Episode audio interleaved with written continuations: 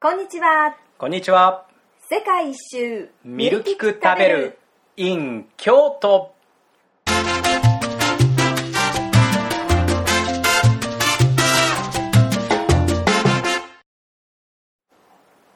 めぐみです。りょうです。第7回の世界一周ミルキク食べるです。この番組はバックパッカーの私たちが見る聞く食べるをキーワードに旅先での出来事や感動、また旅の情報をお届けするポッドキャストです。旅の魅力やカルチャーショックをリスナーの皆さんと分かち合えたらいいなと思っております。第7回の今日は京都ですこの京都について簡単にご紹介します日本を代表する古都京都市は794年平安京が置かれてから1869年まで日本の首都だった場所です神社仏閣などが多く国内外から多くの観光客が訪れることでも有名ですなんと年間5000万人もの人が訪れるそうですすごいね。うん日本の人口の半分弱。そうだ ね。そう考えると。恐ろしいすごいね。そんな京都ですが、特に京都に来て一番こう感じたものってある京都に来て感じたもの、うん。道が狭い。あああ。の、大通りは広いけど、うんうん。あの、細い道が、こう、十字にバババッと入り組んでるね、中が。あ確かにそうかもうね。ん。道が狭いといえば、宅急便うん。屋さんが車じゃないので走ってたよね。ああ、そうね。なんだ、運送屋さん運送屋さんあのー飛脚のやつは何とこだっけ佐川急便うん。とか、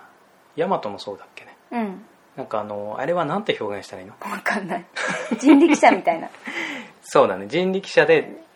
あのー人力車みたいなやつもあったし、チャリンコのやつもあったね。うん。あの、とにかくコンテナを、その小型のコンテナみたいな箱をう、ん。リアカーみたいので引いてるタイプと、あとは自転車の、三輪自転車の後ろに乗せて走ってるタイプ。うんうん。 とにかくあの小回りが効いて細い道も入れますよっていうようなうん。そういうあれは初めて見た私初めて見た俺。も初めて見たすごいと思った。さすがだね 京都。知恵だねしかもさなんか斑点みたいの着てたでしょしてたね。あの飛脚をイイメージしたとおぼしきうん。あれは風情があるね藍色のうん。佐川は今どんな色してるっけ銀色に青だよねそうだね。薄めの、うん。なんか、藍色のボックスを引っ張ってた気がすいるや、かっこいいなって思ったよね。思わず写真撮ってほし い。一緒に写真撮ってくださいってお願いしようかと思っちゃっあれはすごいねた。うん。またそこを走るのが楽しいんだわ。おもろいねあの自転車でね、うんそうそう。あ、実は私たち、あのー、真ん中の日、2日目に朝から自転車に乗って、鴨川沿いをピーッとサイクリングして、帰りは鴨川ではなく、家と家の間をこう、自転車で戻ってきたんだけど、京都は結構迷わないねあの体内コンパスが狂わない、うんうんうんうん。あの右行って右行ってまた右行けばこう戻るだろうっていう計算がちゃんと合うよね、うんうんうん。。合わないい街ってあるじゃん、うん。え、ここ出たのみたいそうな。そうそうよく考えてみると、あの、直線じゃなくて、ゆるいカーブになってる道とか、そうだよね。自転車乗って、清水寺の下まで行ったんですけど、清水寺の前の坂はちょっときついから、途中で駐輪場も見つけたし置いて、茶碗坂だっけうんそこにあの「この先駐輪場です」みたいなのが書いてあってうん、うん。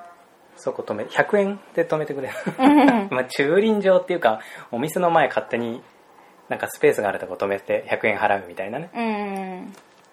うん、であのおっちゃんにさ、うん、この先駐輪場あるかって聞いたら「いやー分かりまへん」って言われちゃってさ、 うん。 商売人だなと思 って本当だね。でも実際なかったそうなんか京都走ってて思ったんだけどあの自転車のレンタルが多いのに駐輪場がないよねないね一般の人が止められるところがうんみんなが綺麗に並べて止めてるからあここ駐輪場かなって思ってると一番端っこにでっかく「駐輪禁止」とかってみんなね気合入ってるね、うん堂々と駐輪してるけどねそう私一回コンビニ行った時にコンビニの,、ま、の前に自転車止めてその駐輪禁止っていう看板気づかなくってでトイレ借りてでトイレだけじゃ悪いなと思ってお菓子買ってジュース買って一応お客さんとしてコンビニ行ったんだけどお金払ってから「すいません自転車置いてると思うんですけどここ駐輪場じゃないんであの次からはやめてくださいね今回はいいんで」みたいなことをやんわり言われて「えー、お客さんもダメなんだ」と思って結構でもチャリンコ止まってるんでしょ止まってるいっぱいみんな何こっそり止めてくの知でらないお客さんじゃいないってことでしょその他のチャリンコ止めてるのはみんな勝手に目の前に止めてどっか行くけどお客さんだろうがお客さんじゃなかろうが、うんめ前には止めるなとうんそうそうだねお客さんの自転車だけじゃないねあの数はねうん結構でもびっくりしたあお客さんの駐輪もダメなんだったらもう行けないんだなって思ってそうだねそこにはもうチャリンコで来るなとうん まあ他に止めてから歩いてから来なさいとかそういうレベルだね、うんもうバスとタクシーを使ってくれっていうのが思いっきり全面出てたよね、うんもう至る所にマイカーでは来ないで来ないでっていうのがすごい書いてあってまあ渋滞するからなんだろうけど、うんまあチャリンコいいじゃんねそう私もそう思ううんガイドブックにもサイクリングで行こうみたいなこと書いてるじゃうない、んうん環境の面でも自転車いいよねうんうんまあ京都に金は落ちないけどねあとはバスも意外と乗りにくいなと思ったうんバスは難しいねうん複雑あのねまず漢字が読めない私 もなんかポント町みたいに有名なところは知ってたけどそうじゃないところのバス停の読み方が分かんないしうんうんうんローマ字振ってないところもあったよねああそうんあれ海外から来た人もっと大変だろうなと思って、ううん何回か道聞かれたよねあそうだねバス停で道聞かれたしこっちからもどこ行くのって聞いてうん広すぎてバスの本数も多すぎて、うんなんかそれをスマートに教えるパンフレットみたいなのは難しいよねまあせめてローマ字は振ってほしいけどうんそうだねまああとはき聞くとみんなね親切に教えてくれるねうんそうそうあとバス乗ってて気づいたことがあって、うんみんなが相席する率が高いような気がする京都は例えば2人掛けの椅子で片方誰か座ったら片方空白のまんまなんとなく誰も座んないところって結構あるじゃない、うんなんか京都はもう人が乗ってきてすぐに相席みたいなうんうんすんまへんみたいな感じでおじいちゃんが座ってるところに若い女の子が隣に座ったりとかみんなパーッと座ってやっぱバスが結構混むからかね路線にもよると思うけど必ず中心部の区間通るとこは結構混むじゃないうんだから先にどんどんどんどん詰めて座ってっちゃうのかねそうなのかねでも混む前からそれっていうのは私すごいなと思ったようんなんか京都行く前にいろんなところでバスは一応乗ったことがあるけどなんかもうスムーズにみんなが速やかに座るほうほうほうようなことを感じましたこれちょっと聞いてる人に京都人がいたらちょっと意見聞きたいねうんだし京都に行った人も多分それ感じてるような気がするんだけどなああちょっと検証検証検証メールお待ちしてますうん、で今回特に印象に残ったのが建仁寺うん建仁寺よかったよねこの建仁寺いろんな文化財を持ってる保管しているところなんですけど有名なのが風神雷神図それからえ開放優勝の襖絵の雲龍図などで私たちが今回特に印象に残ったのが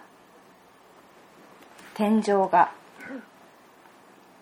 最近できたものだって書いてたよねそうだね平成何年かうんそんなにあの昔からこう引き継がれてるものってわけじゃないけどまあ別に古いからって新しいからあのすすごくないかってわけじゃないすごいよねうん総龍図といってあの大きい龍が2頭天井一面に書かれてる水墨画なんですけど小泉純作画伯の筆によるものでなんと大きさが畳108畳分うんすごかったよねすごかったねなんかこう入った瞬間上から食われそうっていう わかるわかるわかるわかる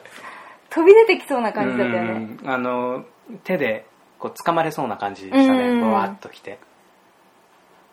目大きいしねうん、見てくるしねうんうんすごく迫力があって動きがあるうん不思議だよねあれなんか見てると上から降りてきそうに見えてでうわーっと思ってしばらく見てると今度自分の方が雲の中に連れてかれそうな感覚になるっていう天井画ってのはやっぱりいいね視界全部がその絵になってそのほわ他が見えないじゃんそれにこうんう全部見ようとするとこうやって顔を首上げながら動かさないと見えないぐらいになるとその世界に包まれる感じするよね、うんそこが天井画のすごいかっこいいとこなんじゃないかとそうだね私結構天井好きでいつもこうどっか行ったら天井見上げちゃうんだけどあの天井はすごいどうあんな天井が自分家の天井だったり とちょっと嫌だちょっとやだなんて言ねえばいいのかなあのさあのードラゴンボール7個集めた時ってあんな感じなんだろうな って。シェンロンうん。うんシェンロンみたいだったよね。そうだねうわードーンみたいな。うん、体がそのうねっていろんなところを通って手がもわっと出てうん。雲がビヨヨーンとあって、そっから頭ドーンって出て口開けてこっち見てなんか喋ってきそねえ願いよみた いな一つだけ叶えてやろうみたいな本当言いそうな雰囲気だね、う。うん。あれはすごかったです。あのあとね新しいからだからと思うんだけど写真が撮れますあの結構古いもんってね写真撮っちゃいけなかったりするじゃない、うんフラッシュをた焚いたらそのダメージ与えるとか、うんいろんな理由で写真が撮れないけどこれはもうバンバン撮ってくださいと撮れるんでこれはぜひね行って写真に収めてくるといいあのポッドキャストブログの、えー表紙の写真画像にもなってるねうんう。んあ、そうそう、撮ってきたので、ぜひ見てみてください。で、これは、あの、何度も言いますが、畳108畳。 なんかあのテレフォンショッピングショッピングみたいな 畳が108畳分ですはい、うん、あの写真はあの天井画をギリギリいっぱい入るところまで入れて撮ったんだけど108畳ですからそうだねあの写真撮ろうと思っても収まんないね、うん全然そうその天井といえばもう一つちょっと私面白かったなって思ったのがあってあの船岡銭湯という銭湯うんうがんうん大正12年からやってるところなんですけど国の有形文化財にも登録されています脱衣所に入るとまず上に天狗の彫り物が天井から床に向かって飾られていますあれすごかったよね鼻が床に向かってビヨーンって伸びてるというかあれね写真撮りたかったんだけどさ脱衣所で、うん写真は誰もいなかったいたのおばちゃんいたああおばちゃんだったらいけそううーんでもちょっとね脱衣所でカメラを出すのがちょっとねあまあそうだ抵ね抗があって、でもインターネットで調べると何枚か写真出てくるのでうんうんぜひ見てみてくださいあので天狗の周りには牛若丸とかがあって素晴らしいですそしてその欄間のところ透かし彫りになってるんですけど女性用の脱衣所のところの一面はお祭りの様子でみんなで大きいみこしを担いでわっせわっせと鳥居をくぐってるところでしたで男性用の脱衣所と女性用の脱衣所のちょうどあんな間のところの欄間には大砲とか軍艦とか銃を持った兵隊さんがバーッと並んで松の陰で構えているシーンだったんだけど女性用の脱衣所から見るとみんなお尻だったんだけどうんうんうん背を向けてたんだねうんで男性用から見るとちゃんと正面向いてるうんうんとあの欄間のなんていうのあれは透かし彫りっていうのかな、うんあれはまあまあ凝ってるねうんその後ろを見れば背中があり前を見れば顔がありとうんあれ前から見てみたかったな男湯に来てくださ いでもすごかったね大砲引っ張って馬乗って、うんその銃持ってそのあれは何戦争でしたっけ日露戦争だかに日清戦争だかうんの様子を透かし彫りにしているというすごい絢爛豪華って感じだねうん顔はどうだったどんな表情なの普通だったよあシャキッとしてたーううんんキリッと勇ましい感じうんえー、とこの船岡銭湯は場所はあそこだよねあの大徳寺うんにまあまあ近いとこにあってうちらが泊まったゲストハウスがその大徳寺のバス停のまあ近くだったうんなんでまあ夜じゃあちょっと行ってみようかって話で寄ってきたからもしねゲストハウスあの付近にいくつかあるんだよねうん調べたらあの辺りに泊まって船岡銭湯行ってまあ欄間を見てとか、まあ、天狗を見てうん男だったらまああのその兵隊の天正面をうん見れるし、まあ、見てくるといいんじゃないでしょうかうんなんか曜日によって変わるんだってあそうなの、うんっていうのをあのごめんイ ンターネットだったからで調べたから本当かどうかわかんないけど日によってチェンジするらしいよそいつはいいねえ何回か行けばよかったうねん一、回しか行かなかったもんねそうなんだ、うんよかったなああん中に私数えたら二十何人かいたんだよねよく数えたねうん いやでもほんと見てるとさ成功だよね松の木があって松の木の裏にこう隠れて拳銃構えてる人がいて、うんでその人と人がこう重なって並んでるんだよね、うんうんうんでその並んでいく先に大砲があってで大砲の周りでも構えててで並んで並んでいる上の方に雲がかかっててであ雲だと思って見てると雲の上がちょうど海の上みたくなっててうんで海の上から軍艦が顔を出しててでそこにさらに人がいてみたいな感うじでーん見てるともう世界に引き込まれちゃういいねああいう平面でいろんなこの場面をつなげて出すのはなんかこう絵巻物とかうんあの屏風とかもそうだけど横に平面なのにその雲とかを使って仕切って、うん海になっちゃってこうそこに船がみたいな、うあんあいう技術は見てると感心するねうんいい仕事してますねになるわけだねほんと素晴らしい透かし彫りだったな今度前から見たいな、うんということでまた今度京都に行きましたら行きたいと思います船岡銭湯さあ今日はですね実はりょうくんがあのビアザワールド あの京都の地ビール飲まなかったんだよねななぜかねそうだねなんかあるらしいってね話は聞いたしお土産物屋らしきとこもちょこちょこ入ったんだけどね木桜が地ビール出してるって知ってた知らない木桜ってあの日本酒の会社木桜でしょそうそうあのカッパッパーの木うんうんうんう桜んが地ビール出してるみたいなの京都のへえよくやるねうんちょっと待ってね今調べます